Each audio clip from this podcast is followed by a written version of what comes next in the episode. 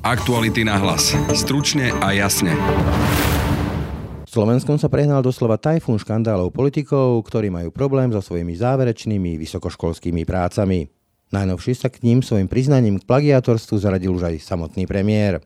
Plagiat je podvod a plagiovať znamená podvádzať, pripomína profesor Dušan Katuščák. Je to tak, že keď niekto je schopný toto urobiť e, na vysokej škole, že 50% ako ukradne alebo proste nejako inak použije neférovo, no tak potom e, ja si kladem otázku, že či aj v živote nemá takúto nižšiu mieru tolerancie k podvodom a k zlodejstvu, lebo plagiát je podvod kombinovaný s krádežou. A podľa trestného zákonníka je to trestný čin. Problém je ale v tom, že kde nie je žalobcu, tam nie sudcu. Plagiáty či kompiláty vysokých ústavných činiteľov sú obrazom nášho školstva. Stav vysokého školstva sa vznikom tzv. dedinských univerzít exponenciálne zhoršuje. Jediným riešením je ich redukcia cez nezávislé kontroly a škrty vo financovaní. Áno, ten problém vznikol tým, že vznikli tieto chotárne univerzity a dedinské všelijaké, lebo predtým to nebolo v takom rozsahu, kým bolo povedzme tých 12 silných univerzít. Jednoducho treba ísť školu za školou a povedať, pozrite sa, vaša škola teraz mala tri prípady plagiátorstva potvrdeného a akreditačná komisia vám kvôli tomu teda zoberie akreditáciu tých odborov a zniží vám rozpočet povedzme o 2 alebo o 3. Lebo kým školám nesiahnete na peniaze, tak sa nezmení vôbec nič. Slovenský štát zlyháva v ochrane detí pri sporoch ich rozvedených rodičov. Vážne nedostatky sa ukázali nielen v práci súdov či polície, ale aj v činnosti komisárky pre deti Viery Tomanovej. Tvrdí to Ksenia Makarová z nadácie Zastavme korupciu. Bajme sa o prípadoch, keď súd povie, že sa má dieťa v nejakých časoch stretávať aj s druhým rodičom, ale zo strany prvého rodiča je mu v tom dlhodobo bránené, tak naozaj rodičia sa nevedia aj roky dostať svojim deťom napriek papieru od súdu. Liehalo tam viacero inštitúcií a je to naozaj problém, ktorý sa týka desiatok až stoviek rodičov na Slovensku. Sme tam identifikovali aj také subjektívne zneužívanie vybraných ľudí zapojených do celého tohto procesu, ktorí dokonca v niektorých prípadoch podľa našich podozrení môžu mať až na to vytvorený biznis model. Bývalý, ale aj ten súčasný predseda parlamentu, minister školstva a dnes už aj predseda vlády. Skutočne naozaj rôznorodé politické osudy aj ideové preferencie. Jedno však majú všetci spoločné, problematické a spochybniteľné tituly. Najnovšie sa k vysokým ústavným činiteľom, ktorí pri svojom vysokoškolskom štúdiu podvádzali, zaradil dokonca aj samotný premiér. Napriek kritike však ani jeden z nich dôvody na vyvodenie politickej zodpovednosti nevidí. Plagiatorstvo je ale podvádzanie kombinované s krádežou a vypovedá o charaktere toho, kto si takto uľahčoval štúdium, hovorí profesor Dušan Katuščák. On sám pritom odhaduje počet takýchto pochybných titulov, ktoré u nás dokonca učia na desiatky percent. Je to tak, že dokonca doktorandi, ktorí sa dostávajú rovno do pedagogických pozícií, prišli k tým titulom veľmi jednoducho, veľmi ľahko, bez nejakého vlastného vkladu. Odhadujem to tak na nejakých 20-30% takýchto menej kvalitných pedagógov. Nad ďalším osudom komisárky pre deti Viery Tomanovej sa zmráka. Vládna koalícia totiž ide rozšíriť dôvody, pre ktoré je možné odvolať ju z funkcie. Štát v tzv. poručenskej agende, teda pri sporoch rodičov o deti, zásadne zlyháva a medzi zle fungujúce ohnívka patrí aj komisárka Tomanová. Tvrdí to nadácia Zastavme korupciu. V čom teda Viera Tomanová nerobí to, čo by mala? A ako je možné, že sú u nás rodičia, ktorí napriek tomu, že majú právoplatný rozsudok súdu, nevidia svoje deti niekedy aj celé roky? Legislatíva dokonca umožňuje už aj v súčasnosti, aby keď e, rodič marí kontakt dieťaťa s druhým rodičom, bol napríklad odobraný rodičovský príspevok alebo prídavky na dieťa, ani s takýmto prípadom sme sa nestretli. Čiže v legislatíve to už je, ale z nejakého dôvodu to sudcovia nevyužívajú alebo využívajú veľmi málo. V dnešnom podcaste nám o tom povie Ksenia Makarová zo spomínanej nadácie. Je piatok 17. júla. Pekný deň vám želá Braň Robšinský. Pri mikrofóne mám v tejto chvíli profesora Dušana Katuščáka, ktorý sa venuje roky tomu, ako teda správne citovať, ako teda správne písať vedecké práce. In medias res. Máme tu prípad ministra školstva a sú tu nejaké pochybnosti o tom, ako vlastne sa dostal k tomu titulu, ku ktorému sa dostal priama jasná otázka. Dá sa považovať tie práce pána Griolinga za podvádzanie? Je to podvod? Ja som mal príležitosť prečítať si teda obidve práce, aj bakalárskú, aj diplomovú prácu pána Grelinga, aj protokol o zhodách s inými textami, s inými prameňmi. A uzavrel som to tak, že je to kompilát, to znamená práca, ktorá je zostavená z viacerých samostatných častí, ktoré sú prebraté z rôznych zdrojov, ale ktoré sú citované. Čiže nemôžno hovoriť v tomto prípade o plagiáte, pretože plagiát je prebratie alebo ukradnutie cudzieho diela a vydávanie ho za svoje. V tomto prípade nejde o takúto situáciu, ale ide o mimoriadne rozsiahly kompilát, to znamená spájanie rôznych textov z rôznych zdrojov s minimálnym osobným vkladom. Každá takáto práca má školiteľa, má oponenta, je ten študent je vedený. Mohol to pán Greling urobiť nevedome, nechtiac, že nevedel, ako sa to robí, alebo bol to vedomý pokus ako obísť trošku pravidla? Ja si myslím, že to je len obraz celkovej úrovne školstva a konkrétne aj tejto vysokej školy, pretože ukazuje sa, že on nemal tie zručnosti vlastne, ako sa píšu takéto menšie útvary, povedzme seminárne práce, záverečné práce alebo nejaké eseje alebo nejaké iné útvary, kde by sa to vlastne natrénoval, kde by sa naučil, ako sa to robí. A to je vlastne situácia, ktorá je na mnohých iných vysokých školách, hlavne e, humanitného a spoločensko-vedného zamerania. Či natíska sa otázka, že keby sme sa takto pozreli na diplomovky masovo na Slovensku, k svojho času o tom hovoril premiér Matovič, koľko percent ľudí by podľa vás prišlo o titul? No ako percentuálne si to netrúfam vyjadriť, ale to nie je jediný problém. Problém je v tom, že oni si tie diplomové práce dajú napísať na zakázku. Ale to už je normálne služba, ktorá sa ponúka na internete. Ale tak e, to je symptom niečoho úplne chorého, pretože tí učitelia, školitelia a vlastne celý e, ten pedagogický zbor nevedie študentov k samostatnosti a k samostatnej tvorivosti, ale proste je to tolerované, že dobre môžete odpisovať, môžete vykrádať. Prečo podľa vás vás. Je to tak, že keď si dovolím takú hypotézu, že dovolia to možno preto, lebo oni sami prešli takýmto spôsobom tým systémom a možno podobne dostali sa k titulom?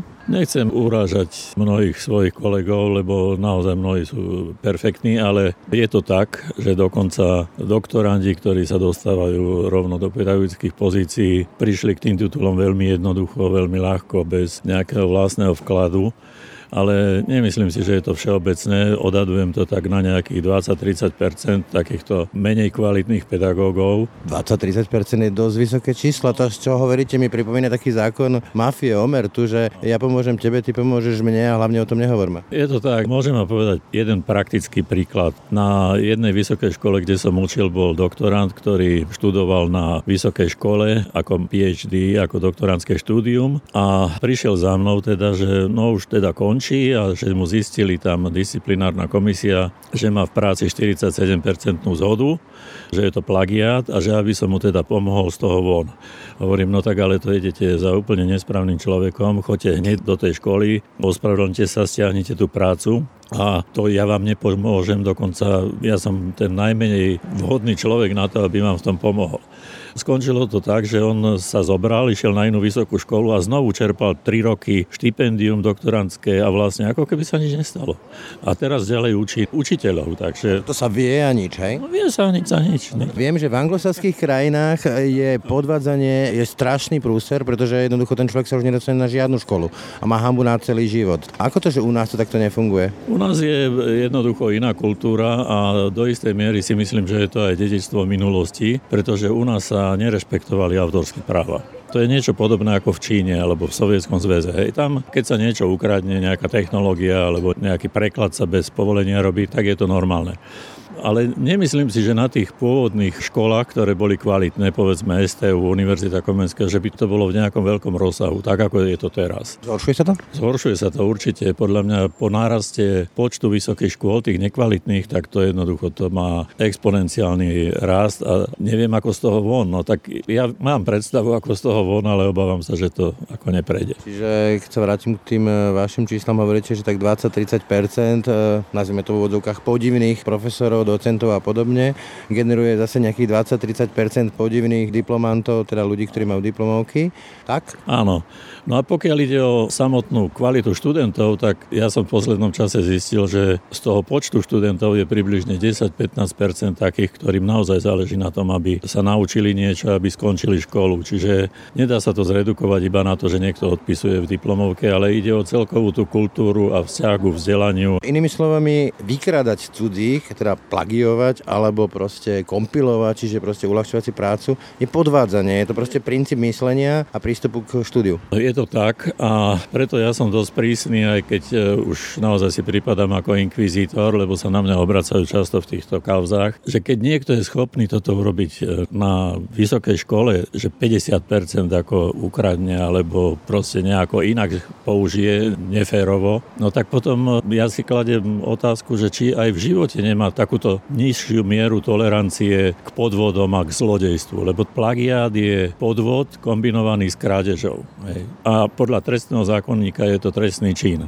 Dokonca podľa trestného zákona je, sa je tam 3 až 5 Problém je ale v tom, že kde nie je žalobcu, tam nie je sudcu. Čiže máme vôbec nejaký prípad, že by niekto bol odsúdený za toto? Nie, nie, u nás nie.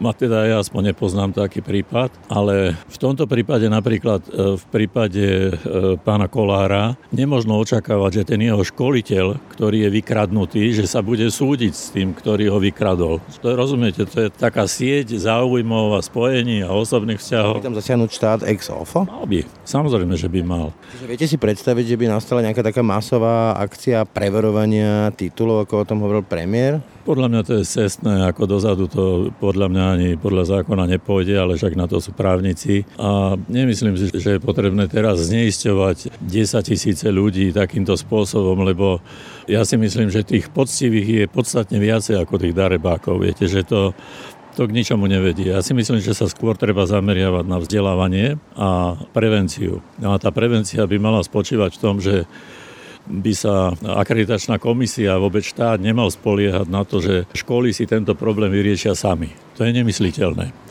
To znamená, že treba, aby vznikla povedzme nejaká etická rada, grémium nezávislých ľudí, ktorí by takéto prípady posudzovali, pretože univerzity si s tým sami, proste oni to zametú pod koberec. Niečo ako také prepadovky, ktoré by prípad od prípadu tie školy preverovali? Lebo čo ste mi hovorili, tak každá jedna škola, čiže to Skalica, Sládkovičov, Univerzita Komenského STU, má iné pravidlá koľko sa dá kompilovať, koľko sa dá citovať, ako to robiť a nikto to nemá ako potom posudzovať, nie? Ja si myslím, že tie pravidla vôbec nie sú dôležité. Jednoducho tu je princíp taký, že žiadne plagiáty sa nesmú pripustiť k záverečným skúškám a na základe takýchto prác jednoducho by nemali dostávať študenti diplomy. To je jednoducho zlá vec. Teraz prebehla taká diskusia na fóre ResearchGate, práve na túto tému, že koľko je prípustné kradnúť pri záverečných prácach a pri vedeckých prácach. No tak proste úplne to zamietli, že no maximálne 10%, ale veľká väčšina odpovedí bolo, že nič, nula. Vedomo sa nemôže kradnúť ani halier, hej? No. Keby ste mali zrovnať prípad Branislava Grolinga a povedzme Andreja Danka, vidíte v tom nejaký principiálny rozdiel? Lebo veľa tých názorov je, že áno, je to veľký rozdiel. Rozdiel nie je v tom, že v obidvoch prípadoch je to problém. V prípade Danka je to jasné, tam e, som posudzoval aj jednu aj druhú prácu, videl som to, čiže tam ide o čistý plagiat. On preberal aj s chlpami, aj s chybami. Ako kúpená práca, hej? Neviem, či kúpená, ale určite ju nepísal on podľa toho štýlu a proste to je niečo iné. A myslíte tohto Grelingovu? No tak teda Danková práca je čistý plagiát a toto je kompilát s prvkami plagiatorstva, lebo aj tam sú časti, ktoré preberá povedzme z oficiálnych dokumentov, ale ich necituje. O čom podľa vás vypovedá skutočnosť, že takto sa rozprávame o tom, ako pristupoval k vzdelaniu sám minister školstva, teda ten, ktorý v septembri hovorí deťom učte sa, učte sa, učte sa, odtivo sa učte. No to je veľmi zlý signál pre mládež a mňa toto teda veľmi vyrušuje, pretože ja nemám síl vysvetliť mojim študentom a doktorandom, že vlastne to treba robiť poctivo. Keď najvyšší predstaviteľ štátu a štátom sa riadi, alebo dokonca parlament odsúhlasí, že tá kolárová práca že je v poriadku, že to je niečo choré, to je niečo nezmyselné. Rozumiete, že je jasné, že ide o plagiát a kompilát, ale parlament povie, že ale to je v poriadku. Tak teda, keď zákonodárny zbor potvrdí, že áno, ten kolár je v poriadku, no tak to je To ja si neviem predstaviť, že s čím sa to dá porovnať. Bolo by potom e, systémovo do budúcna riešením aj okresanie toho počtu tých rôznych univerzít v úvodzovkách, všetky tie Sládkovičová a Skalice, kde máme tých sponzorov a tak ďalej a tak ďalej. Áno, ten problém vznikol tým, že vznikli tieto chotárne univerzity a dedinské všelijaké, lebo predtým to nebolo v takom rozsahu, ani žiadny taký prípad vypukli nepoznám, kým bolo povedzme tých 12 silných univerzít ale ja sa vyhýbam tomu slovu, že ako zrušiť vysokú školu. To je nedobrý signál ako v demokratickej spoločnosti. Jednoducho treba ísť školu za školou. Vyhovuje tým štandardom. Áno. A povedať, dobrý, pozrite sa. Odbory dostávajú akreditáciu. Pozrite sa, vaša škola teraz mala tri prípady plagiatorstva potvrdeného a akreditačná komisia vám kvôli tomu teda zoberie akreditáciu tých odborov a zniží vám rozpočet povedzme o 2% alebo o 3% lebo kým školám nesiahnete na peniaze, tak sa nezmení vôbec nič. Vôbec nič, lebo to je základná vec. A takto sa vlastne tie školy sami vyšachujú, lebo oni inak pracovať často nebudú vedieť a preto sa rozpadnú a nebude ich treba rušiť. Zlomyselne nepoviem, ale keď povedzme sedia v tých komisiách, čo o tom rozhodujú, alebo na ministerstvách ľudia, ktorí sami majú tento problém, kto to vyrieši? Viete čo, na to existuje taký model, ako funguje povedzme v Európskej komisii, kde sa projekty vedecké alebo iné posudzujú anonymne. To znamená, kdekoľvek z Európy posúdi sa, ja som z okolností bol v takomto projekte a tam nie je žiadna šanca, aby niekto proste zaloboval alebo presadil si svoj záujem. Čiže keby 5 nezávislých ľudí anonymne posúdilo všetky tieto problematické prípady a povedali, chlapi, toto je plagiát, toto je neférové a tá škola, ktorá toto pripustila, tak e, jednoducho jej znižíme rozpočet o niekoľko percent a zoberieme jej akreditáciu. Lenže my sme takí veľmi tolerantní, si myslím, že hovoríme, že to je nedemokratické a že siahať na akademické slobody je nefér. No ale predsa tie vysoké školy sú, verejné vysoké školy sú platené zo štátneho rozpočtu, čiže mali by sme mať vplyv na to, aby tá kvalita sa zvyšovala. Tak ako chceme dobehnúť ten svet, keď Úplne na záver, kedy si mať titul bol veľký honor, veď to vlastne celá rodina, akože to dieťa mi študuje na vysokej škole. Ako si vysvetľujete, že dnes to vlastne ako keby ľuďom nevadilo, že či je to titul z Univerzity Komenského alebo z nejakej skalice, že či je to tak akože opajcnuté alebo skompilované, to tak vlastne nie je podstatné. To ľudí netrápi. Netrápi to ľudí, je to taká titulománia, to je taká zaujímavá slovenská črta. A keďže je ľahké získať ten titul, no tak to robí každý. Ja som mal na príjimačkách takých, čo sú povedzme kuchár, čašník alebo kaderníci a hovorím, a čo vy budete robiť ako v tomto mojom odbore, ako v informačné štúdie. Ministra, keď ste spomenali kaderník. No oni hovoria, ale my chceme mať titul, my nebudeme nič robiť, ja budem ďalej kaderníčka alebo fotografka a budem mať titul. No tak, to platí štát. Napadá, že moje konškoláci, ktoré už teraz povedzme, že aj vedú niekde nejaké odbory na vysokých školách, hovoria, že im prichádzajú prváci, ktorí robia hrubice v diktátoch. Čo je dobré, odchádza von do Česka Česka do Rakúska? to je úplne bežné a ja nechcem sa tým chváliť, ale ja som práve preto odmietol dokonca učiť bakalárov, lebo to proste s nimi sa nedá. To keď vidím, že on nevie písať, nevie sa vyjadrovať, tak tá úroveň je často naozaj veľmi zlá. No. Ale to sa dá riešiť znižením počtu vysokých škôl. Toľko Dušan Kátuščák, ďakujem za rozhovor. No, možno z toho niečo vyberiete. V tejto chvíli som v telefonickom spojení s Kseniou Makarovou z nadácie Zastavme korupciu. Dobrý deň. Dobrý deň, prajem. Aktuálne parlament zmenil legislatívu, ktorá sa týka možnosti odvolať komisárku pre deti Vieru Tomanovú, teda výrazne by sa uľahčila táto možnosť.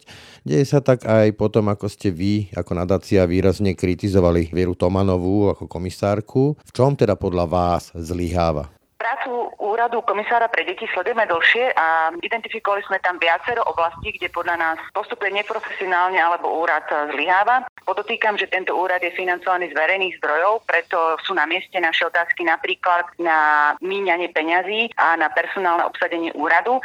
Keďže úrad má veľmi široké právomoci v kontakte s maloletými, môže napríklad vypočúvať maloletých, môže vstupovať do súdnych konaní a dávať tam svoj názor. Je o to kľúčovejšie, aby na úrade pracovali odbor odborníci, naozaj na sociálnu obraz a na prácu s deťmi.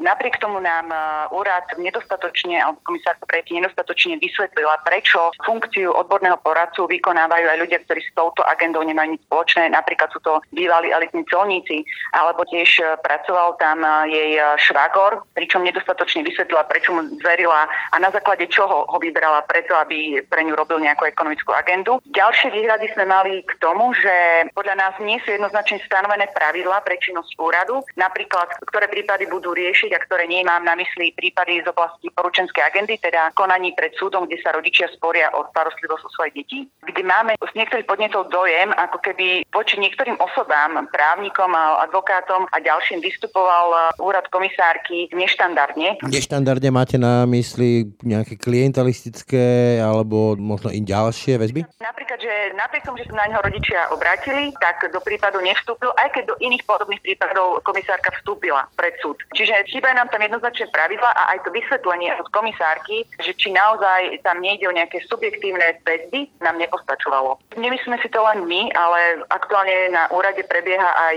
poslanecký prieskum, ktorý priebežné závery, ktoré sme dostali ako verejnosť, tiež hovoria o tom, že poslanci zistili viaceré pochybenia na úrade. Môže toto vstupovanie do nejakých prípadov súvisieť aj s jej kontaktom s Marianom Jānam Kočneram. Áno, ten kontakt s Marianom Kočnerom podľa nás tiež nebol dostatočne vysvetlený. Aby som len uvedla pár podrobností, išlo o to, že sa viackrát e, Marian Kočner dostavil na úrad e, komisárky Tretí, stretol sa priamo s Vierou Tomanovou v čase kauzy Čistý deň, kde obaja boli aktívni. Čiže aj ona vydávala nejaké stanoviska a Marian Kočner vlastne má známu tú fotku, kde sa stretol s e, zástupcami Čistého dňa. Keďže Viera Tomanová vydala stanovisko, že podľa nej bolo všetko v tom čase v poriadku, v čistom dni a my vieme, že nakoniec zariadenie bola odňatá akreditácia a bolo tam aj niekoľko súdnych sporov, preto sú tie otázky a pochybnosti o jej nezávislosti na mieste. No presne, že tie verdikty padli v neprospech zamestnancov čistého dňa. Presne tak. Čo sa týka zneužívania detí.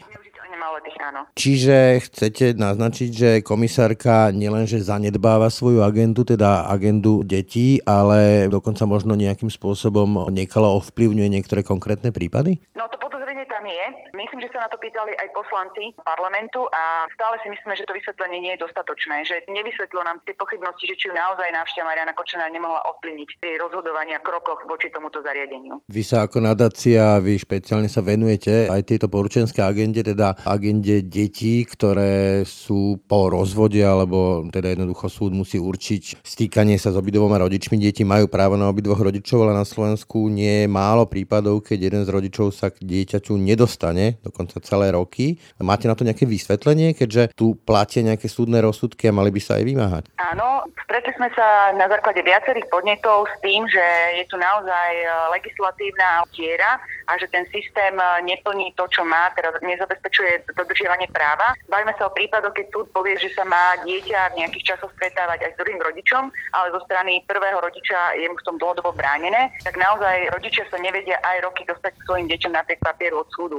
Zlyhala tam viacero inštitúcií a je to naozaj problém, ktorý sa týka desiatok až stoviek rodičov na Slovensku. Ako si to má laická verejnosť vysvetliť, keď predsa súd rozhodne o niečom, existuje rozsudok, ten štát vie veľmi tvrdo vymáhať, má na to políciu a ďalšie orgány a tu povedzme, že sú rozsudky, že čo im otec alebo matka má vidieť dieťa dvakrát do mesiaca, ten druhý rodič to ignoruje, ignoruje súdne rozhodnutie a nič sa nedieje. Na jednej strane určite je tam nedostatok jednak e, v legislatíve. Prijímali sa niektoré legislatívne kroky, ktoré toto umožnili. Napríklad sa zaviedli taký inštitút, ako sú ospravedlniteľné dôvody. Čiže vlastne ten rodič, ktorému dieťa zverené, môže cez tieto ospravedlniteľné dôvody vysvetľovať, prečo dieťa nemôže alebo dieťa nechce ísť druhému rodičovi v čase, keď ho má mať podľa rozsudku súdu. A za to nie je vlastne ten prvý rodič nejak sankcionovaný. Pričom tieto ospravedlniteľné dôvody sa nedostatočne skúmajú, či to len nie je zneužívanie pomsta toho jedného rodiča voči tomu druhému. Na druhej strane sú to určite aj e, medzery v systéme, laxný prístup súdov a policie riešiť tieto spory, stále sa spodajú na to, nech si to tí rodičia vyriešia medzi sebou. A po tretie sme tam ale identifikovali aj také subjektívne zneužívanie vlastne vybraných ľudí zapojených do celého tohto procesu, ktorí dokonca v niektorých prípadoch podľa našich podozrení môžu mať až na tom vytvorený biznis model. Čiže akási mafia advokátov, sudcov a ľudí na súdoch, ktorí sa živia tým, že zvýhodňujú niektorých z rodičov, ktorí si to zaplatí? Na pojem mafia určite nemáme dosť dôkazov, ale áno, nejaké prepojenia sme identifikovali aj v našich textoch, čiže medzi advokátmi a ľuďmi, ktorí majú na starosti napríklad legislatívu, alebo sú tam vlastne aj podozrenia voči tomu úradu komisárky pre deti. A boli už aj medializované nejaké nahrávky, kde si napríklad advokát pýta neprimeranú sumu v desiatkách tisícoch eur za to, že sľubuje do roka po vybavení rozsudku prospech daného rodiča. Čiže aby sme si to opäť predstavili ako laická verejnosť, to, čo si vieme čítať v tríme o sudcoch a ich komunikácii a spôsobu vybavovania vecí, napríklad z prospech Mariana Kočnera, tak takéto veci sa môžu diať aj v purčenskej agende? Ak takéto veci, ak vybavenie rozsudkov prebiehalo v oblasti obchodného alebo trestného práva, si myslieť alebo mať právo si myslieť, že také niečo sa nedialo v oblasti sporov o deti. Na druhej strane asi všetci nejak dúfame, že oblasť detských práv je niečo, čo by nemalo závisieť od dohody nejakých našich ľudí, ale mali by k tomu všetci pristúpať zodpovedne. Keď ešte vrátim k meritorne k tejto téme, tak predsa, ak ja neplatím povedzme alimenty ako otec na to dieťa, tak máme zákon, ktorý hovorí, že ma zavrú do basy. Úplne natvrdo. Na druhej strane existuje možnosť, že ak jeden z rodičov neumožní alebo marí súdne rozhodnutie o stýkaní sa toho druhého rodiča, tak je možné zmeniť starostlivosť, teda odňať tú primárnu starostlivosť tomuto nespolupracujúcemu rodičovi. Ale nepoznám taký prípad. Vy poznáte nejaký prípad, že by takto bol potrestaný ten rodič, ktorý sa mstí svojmu expartnerovi? Presne tak úplne s vami súhlasím. My sme sa v praxi s takýmto príkladom nestretli a legislatíva dokonca umožňuje už aj v súčasnosti, aby keď e, rodič marí kontakt dieťaťa s druhým rodičom, bol napríklad odobraný rodičovský príspevok alebo prídavky na dieťa, ani s takýmto prípadom sme sa nestretli. Čiže v legislatíve to už je, ale z nejakého dôvodu to sudcovia nevyužívajú alebo využívajú veľmi málo. Čo s tým teda sa dá robiť alebo by sa malo robiť podľa vás? My sme dávali niekoľko návrhov a kontaktovali sme aj všetkých zúčastnené alebo väčšinu zúčastnených strán. Veľmi dobrou správou je, že Ministerstvo spravodlivosti a ministerka Mária Koliková na to už reflektuje a iniciatívne pripravujú sami nejaké opatrenie. Napríklad v oblasti, kde často právo zlyháva, je tzv. výkon súdnych rozhodnutí, je to krajné riešenie, kedy rodič, ktorý sa dlhodobo nemôže dostať tomu dieťaťu, požiada súd, dá návrh na výkon súdneho rozhodnutia, aby súd vykonal v praxi to, čo napísal na papier. Veľmi často tieto prípady končili tak, že súd nekonal. Naozaj súdca alebo vyšší súdny úradník prišiel a zobral to dieťa a dal ho tomu druhému rodičovi v čase, kedy ho mal mať, asi v 5 eh, alebo 8 zo všetkých návrhov, ktoré súd dostal. Tam už ministerstvo chce tiež robiť nejaké opatrenia a cieľom je, aby ten rodič, ktorý z nejakého dôvodu nerešpektuje zákona bráni v kontakte dieťaťa s druhým rodičom, bol za to sankcionovaný a aby sa na to aj prihliadalo z pohľadu súdu. Čiže niečo ako kochemský model, že kým sa tí dva rodičia nedohodnú, tak e, nepríde k dohode.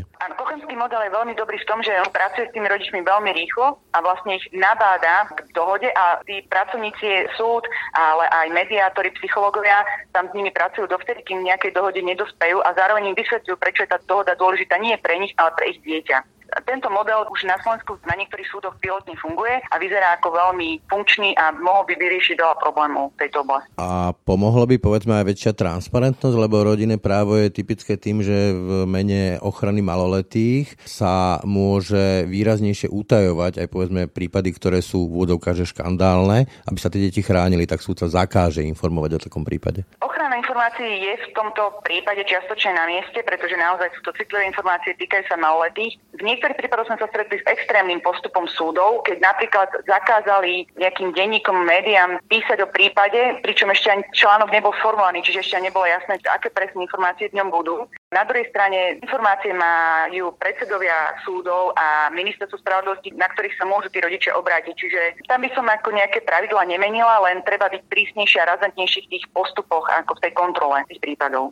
na záver vrátim sa ešte k Viere Tomanovej. Parlament teraz výraznejšie teda chce rozšíriť možnosti, ako ju odvolať, respektíve dôvody, za ktoré je odvolateľná. Je to ale pomerne dosť gumená, flexibilná formulácia, ktorá môže byť zneužiteľná. Neobávate sa toho, že teraz povedzme parlament odvolá Vieru Tomanovú, ale príde iná vládna väčšina a tá si tam dosadí na základe takýchto gumených pravidel zase svojho človeka? Tieto alebo lebo kritéria profesionality a morálneho kreditu sú určite niečo, čo nie je merateľné a takisto ako sa to môže slúžiť prostred, aký sa to dá zneužiť. Z tohto pohľadu by bolo podľa nášho názoru lepšie, ak by ten návrh neprešiel v zrýchlenom konaní, ale v riadnom konaní, kde by sa k nemu mali šancu vyjadriť všetci odborníci, verejnosť a cieľom by mohla byť väčšia vyšperkovanosť toho znenia. Na druhej strane vnímam, že ministerstvo spravodlivosti aktuálne podobné morálne nároky presadzuje aj pre iné legislatívy, čiže je to trend, dá sa povedať celospoločenský trend a mali by sme sa s tým nejak vyrovnať. Zároveň to preberajú znenie, ktoré známe alebo používané v okolitých krajinách, čiže z tohto pohľadu na tom nevidím nič zlé a z tohto pohľadu som s tým oká. Čiže nejdeme nejakou nedemokratickou cestou v tomto? Určite nie je nedemokratická cesta. Používajú to takto aj iné krajiny. Prevzal sa model, ktorý sa používa napríklad v Nemecku a je známy aj z Európskeho súdu pre ľudské práva. Takže je to trend, treba sa s tým vysporiadať a tento trend ráta s tým, že spoločnosť je natoľko vyspelá, že vie správne vyhodnotiť, čo je morálne a čo nie je morálne. Toľko Ksenia Makarová, ďakujem za rozhovor. Ďakujem aj veľmi pekne a pekný deň ešte prajem. Tak to boli dnešné aktuality na hlas. Počúvajte nás každé ráno na webe aktuality.sk lomka podcasty, ako i v ďalších podcastových aplikáciách. I dnešné aktuality na hlas, tak ako všetky naše podcasty, vznikli aj vďaka vašej podpore, za ktorú vám ďakujeme. Dodám už len slova autora slávneho stopárovho sprievodcu Galaxiou, Douglas Adamsa. Do normálu sa vrátime i hneď, ako si stanovíme, čo je vlastne normálne. Pekný zvyšok dňa a pokoj v duši praje Brian Dobšinský. Aktuality na hlas. Stručne a jasne.